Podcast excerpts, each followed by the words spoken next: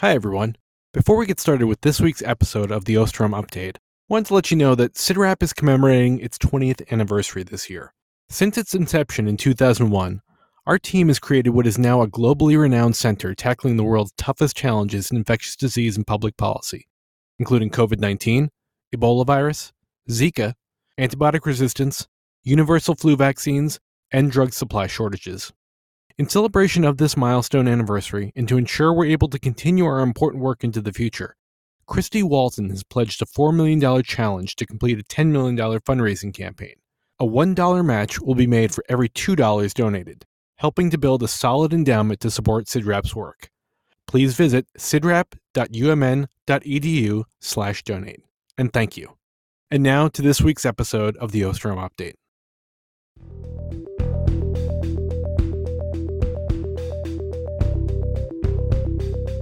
Hello and welcome to the Osterholm Update COVID 19, a podcast on the COVID 19 pandemic with Dr. Michael Osterholm.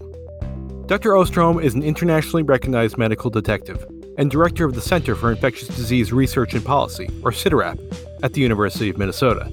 In this podcast, Dr. Osterholm will draw on more than 45 years of experience investigating infectious disease outbreaks to provide straight talk on the COVID 19 pandemic. I'm Chris Dahl, reporter for CIDRAP News, and I'm your host for these conversations.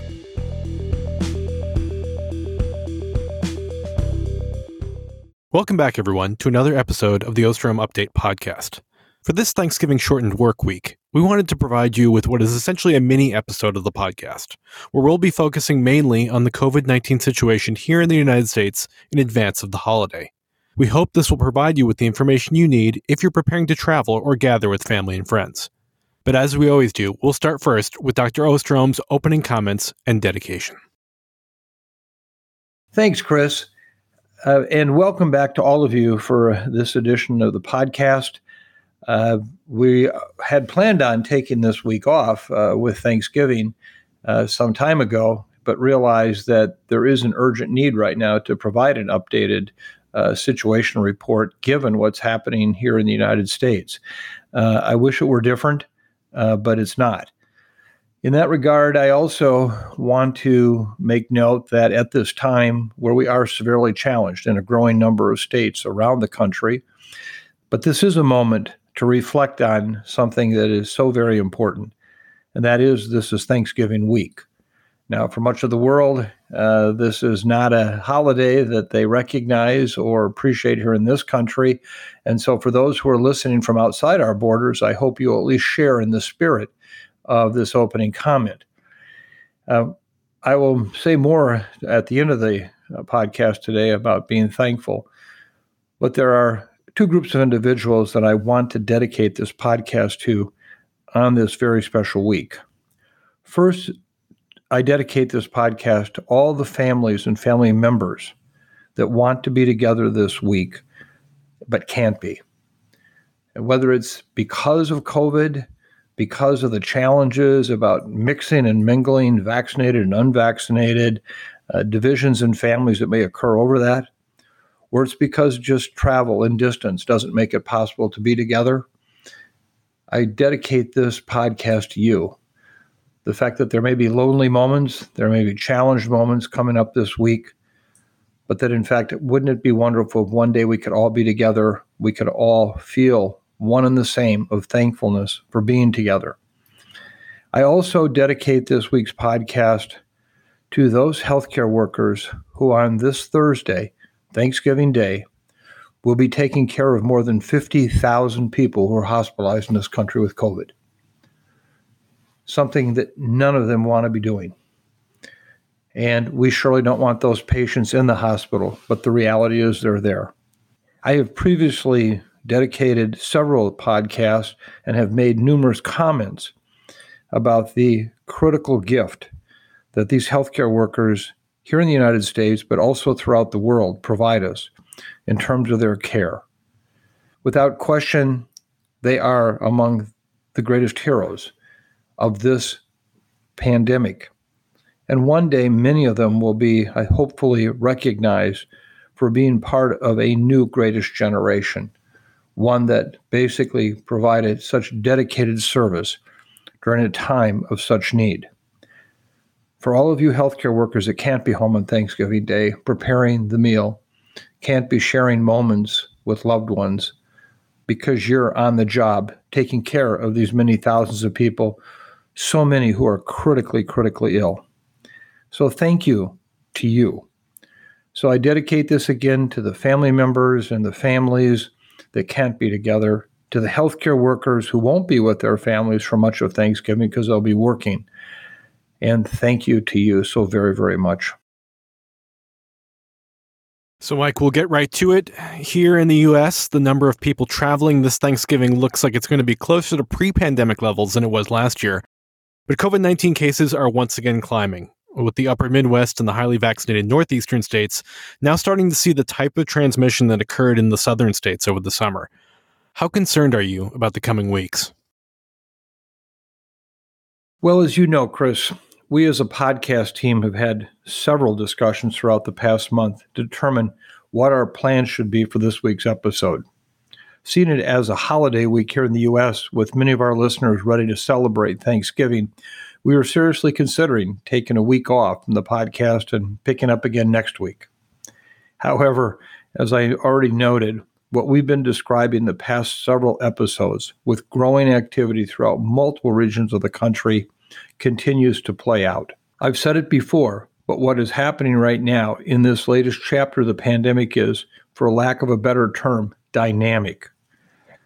Consequently, I think there's a lot of uncertainty and confusion about where we're headed with COVID in the US in the upcoming weeks. That being the case, we ultimately decided that it would be worthwhile providing an abbreviated episode of the podcast to address what we've seen take place over the past week. Now, I can tell you from up front that this update won't offer any absolutes.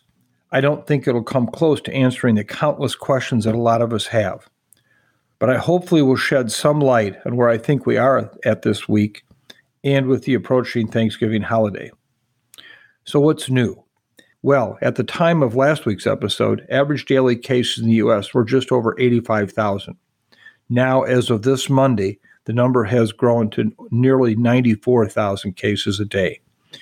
So, over the last two weeks, cases in this country have risen 27%. Hospitalizations are also on their way up. After dipping below 45,000 early November, we've now found ourselves back in a position where more than 50,000 Americans are hospitalized with this virus. And as expected, we're sadly seeing deaths start to creep up. They've grown by 5% over the past week, with the daily average back up to more than 1,200.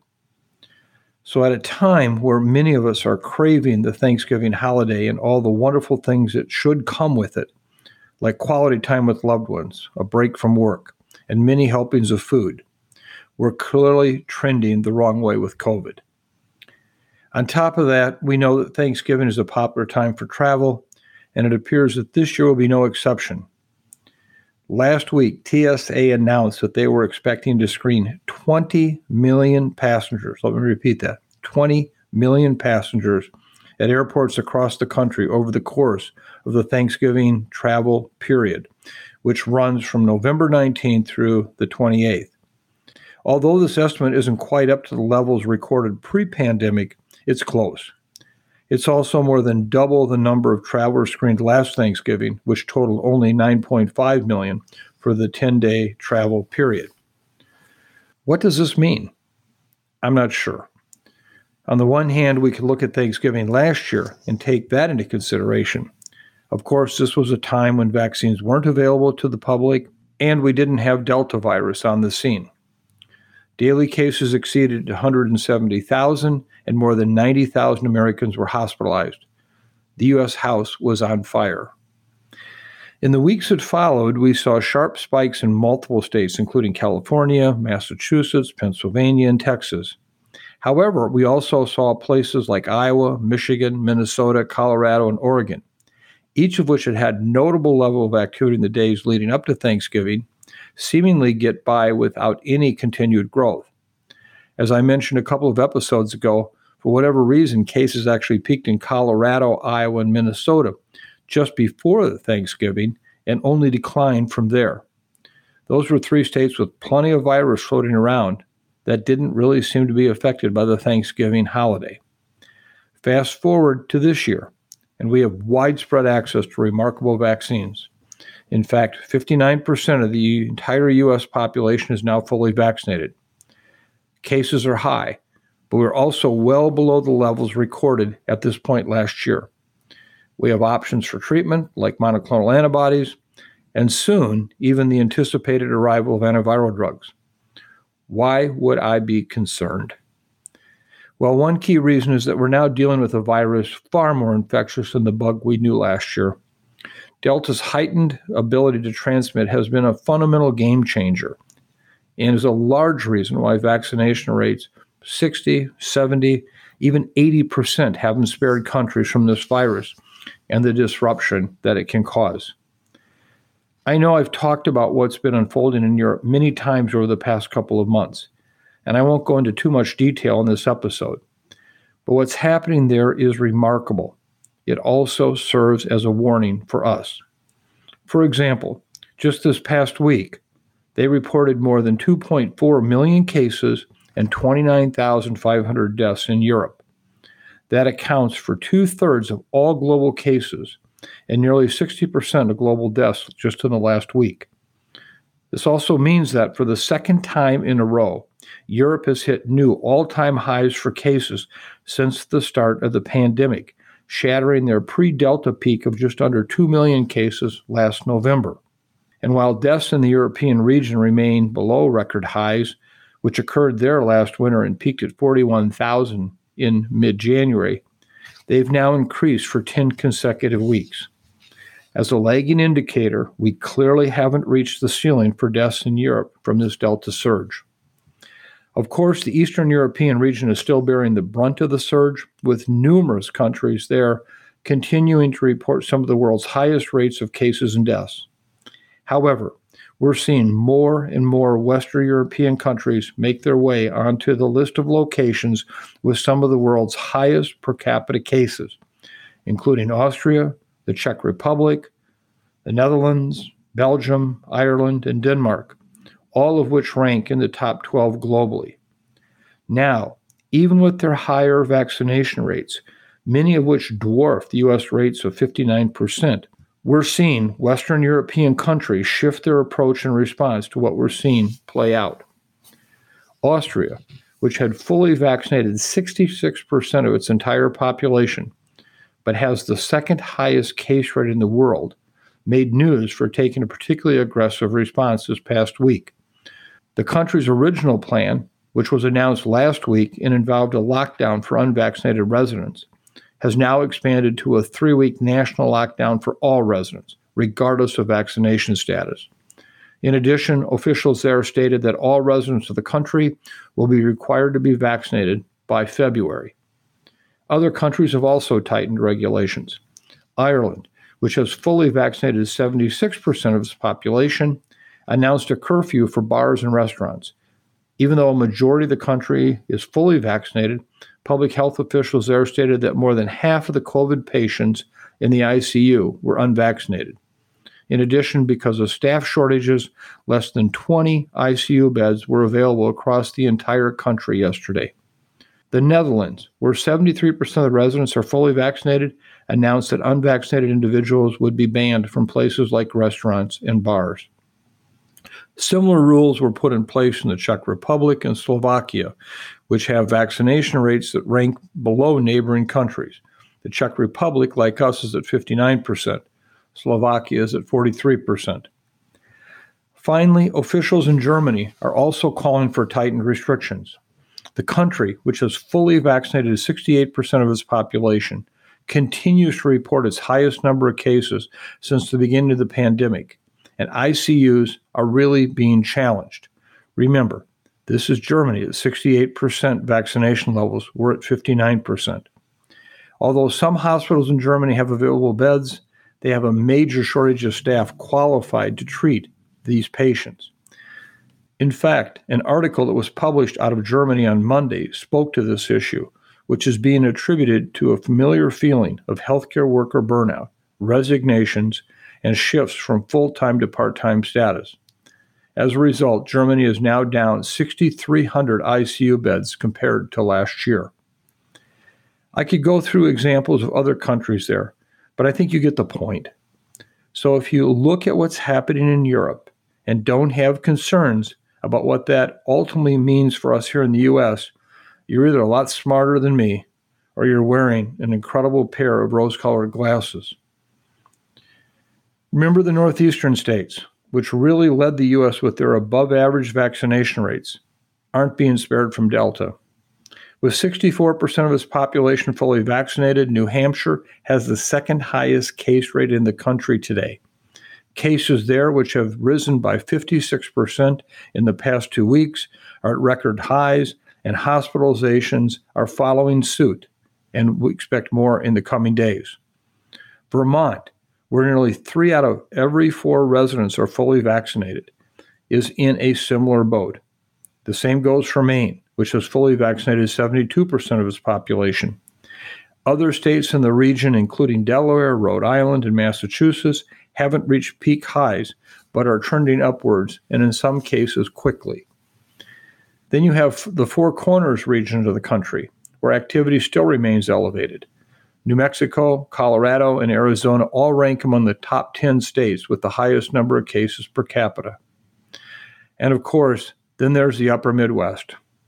Michigan, which really felt the brunt of the Alpha variant this past spring, has seen cases grow by 67% over the past two weeks and is now reporting its highest number of cases to date since the start of the pandemic. On a per capita basis, they lead the U.S. with a rate of 82 cases per 100,000 population, nearly three times higher than the overall national rate of 28 cases per 100,000.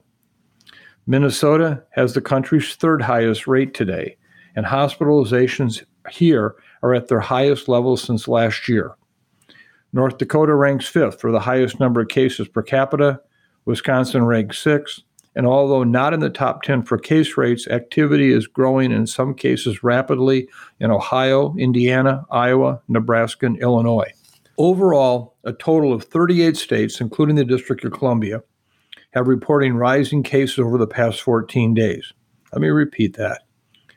Overall, a total of 38 states, including the District of Columbia, have reported rising cases over the past 14 days. 16 of those states have seen cases grow by 40% or more. Hospitalizations have increased in a total of 28 states, with 13 of those reporting increases of 20 or more percent in the past two weeks. So, as we approach Thanksgiving, I'm sure there will be many situations where these long awaited trips and gatherings bring people into contact with this virus. I desperately hope that this somehow doesn't result in widespread transmission. The last thing anyone wants is a wonderful holiday weekend later ruined by the news of a family or friend becoming seriously ill or even dying. This is particularly true for those individuals who remain unvaccinated.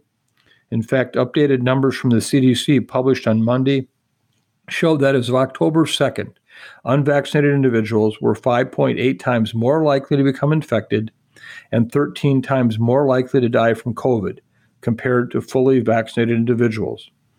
Of course, we know the risk of death grows with age, so I worry a lot about older individuals who haven't been vaccinated. Even with 86% of the population 65 years and older now fully vaccinated, that still means there are more than 7.6 million Americans in this age group who are not.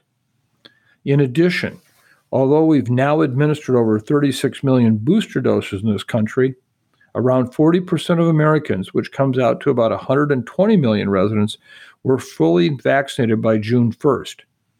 That means, in fact, well over 80 million Americans who are eligible for a booster have yet to receive it.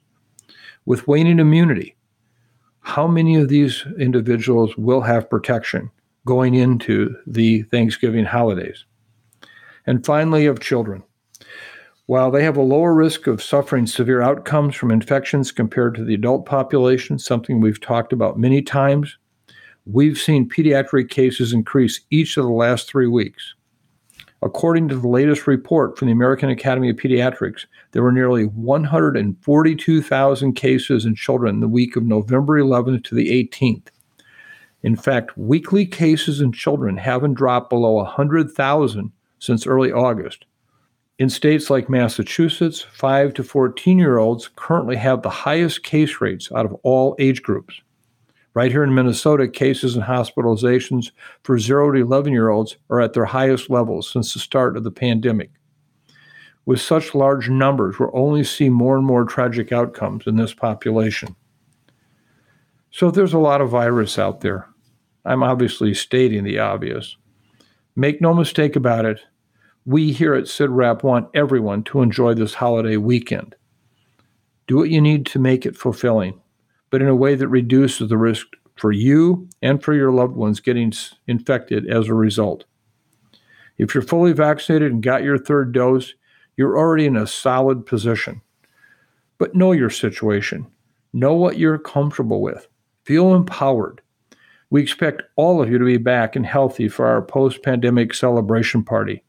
That's your assignment. So, Mike, again, this is a very quick episode today, uh, but what are your take home messages and your closing thoughts? My take home message, which unfortunately has been repeated in far too many episodes in recent months, is that this pandemic is not done with us yet. I see a world right now that wants so badly to be done with the pandemic, and many people are acting like that's the case. When I walk around Minnesota today, and I see what's happening in bars and restaurants, social events, concerts, uh, crowds indoors. I look at that and I say to myself, does anybody know there's a pandemic going on? And surely the last thing I want to be is someone that holds back people from moving on with their lives. But I just want to be sure that they're around to have their life four, five, six months from now. And so the message is we still need to be cautious. Now, if you're fully vaccinated and you have your booster in particular, for most people who don't have a serious underlying comorbidity that might put you at increased risk for serious illness, you've done a lot to protect yourself. That's another take home message. Get vaccinated. And for those who are looking at first time vaccinations, um, it's not too late. If you've made it this far without getting infected, don't keep attempting to gamble with your life. Your kids, adults, grandparents, please get your kids vaccinated. We're seeing ever increasing numbers of severely ill kids with COVID. We're also seeing them transmit the virus. So, the second take home message now is the time to get those kids, five and older, vaccinated. And then finally, understand for yourself what it is that makes you feel protected. And do not, do not feel embarrassed or somehow lacking power to make that happen. So, the three take home messages today one, the pandemic's not done. Two, that we have to understand that that means what we do in our behavior still has everything to do with our risk of getting infected. And the fact is, vaccines are still a remarkable, remarkable tool. Not perfect, but remarkable. If you are eligible to get the booster, get it. That will help make that even again a more remarkable tool. I can't imagine there are too many who would want to hear anything I have to say if you've not been vaccinated yet. But if you haven't been vaccinated and you're listening, please get vaccinated, even if it's not for yourself, for your loved ones, for your friends, for your colleagues. So to me, that's the most important take homes right now on this Thanksgiving week. So let me close this shortened podcast with a very personal and heartfelt message. This has been tough. This has been very tough. Today, again, lots of numbers, but as I say every week, never forget. These are our grandfathers and grandmothers, our moms and our dads, our brothers and our sisters, our colleagues, our kids. Um, that's something we must always remember. And as part of my concluding comments, I hope you all can feel the thankfulness that I have. And all of us as part of the podcast team for spending the last year with you since last Thanksgiving. I'm very, very thankful, as we all are. You have been an amazing group of people who have provided us with so much support, so much feedback, so much understanding of what this pandemic is really all about so that we might better understand ourselves and help support you in what you're experiencing. I am a very thankful man. And as we now are in the Thanksgiving week, I want to take this moment to express my thanks. There are many, many individuals who are listening to this podcast, for which I owe a great deal. Your support has been so important to me and all the podcast team over the past year. In particular, I'd like to thank my partner and my rock, Fern, for all of her support through a very, very difficult year. I want to thank our five kids, their spouses and partners, our six grandchildren, my extended family and Fern's extended family, my CIDRAP family, a team that is truly professionally and personally so meaningful to my life. And I also want to thank all my friends and colleagues who have been here through thick and thin over the course of this past year. I have so much to be thankful for in this Thanksgiving Day week. I hope all of you can find in your hearts that same kind of recognition and understanding of just how important it is to be thankful. And I hope all of you can take a moment to reflect. Even with all the pain and suffering of the last year, even the challenges that we've experienced because of what this pandemic has done to our worlds, those who have had other health problems, not COVID, but yet serious life threatening health problems, those who have lost loved ones in the last year, but thankful that they were ever in your life. Now is the time for us all to be thankful, even if it's only for a moment. Find time this week to just take a step back out of life and think to yourself, what are all the things I have to be thankful for? And you know what? I know there are more than most of us routinely think about if we just take time to remember. So just please know I never take for granted the gift that you are to me and to our team. And during this Thanksgiving week, you will be one of those moments in my heart where I'm thankful. So be safe, be kind, stay tuned. This is not done. We'll be here next week again with the routine version of the podcast. But in the meantime, know that we're thinking of you and we are thankful.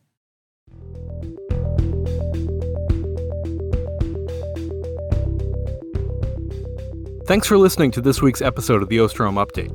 If you're enjoying the podcast, please subscribe, rate, and review.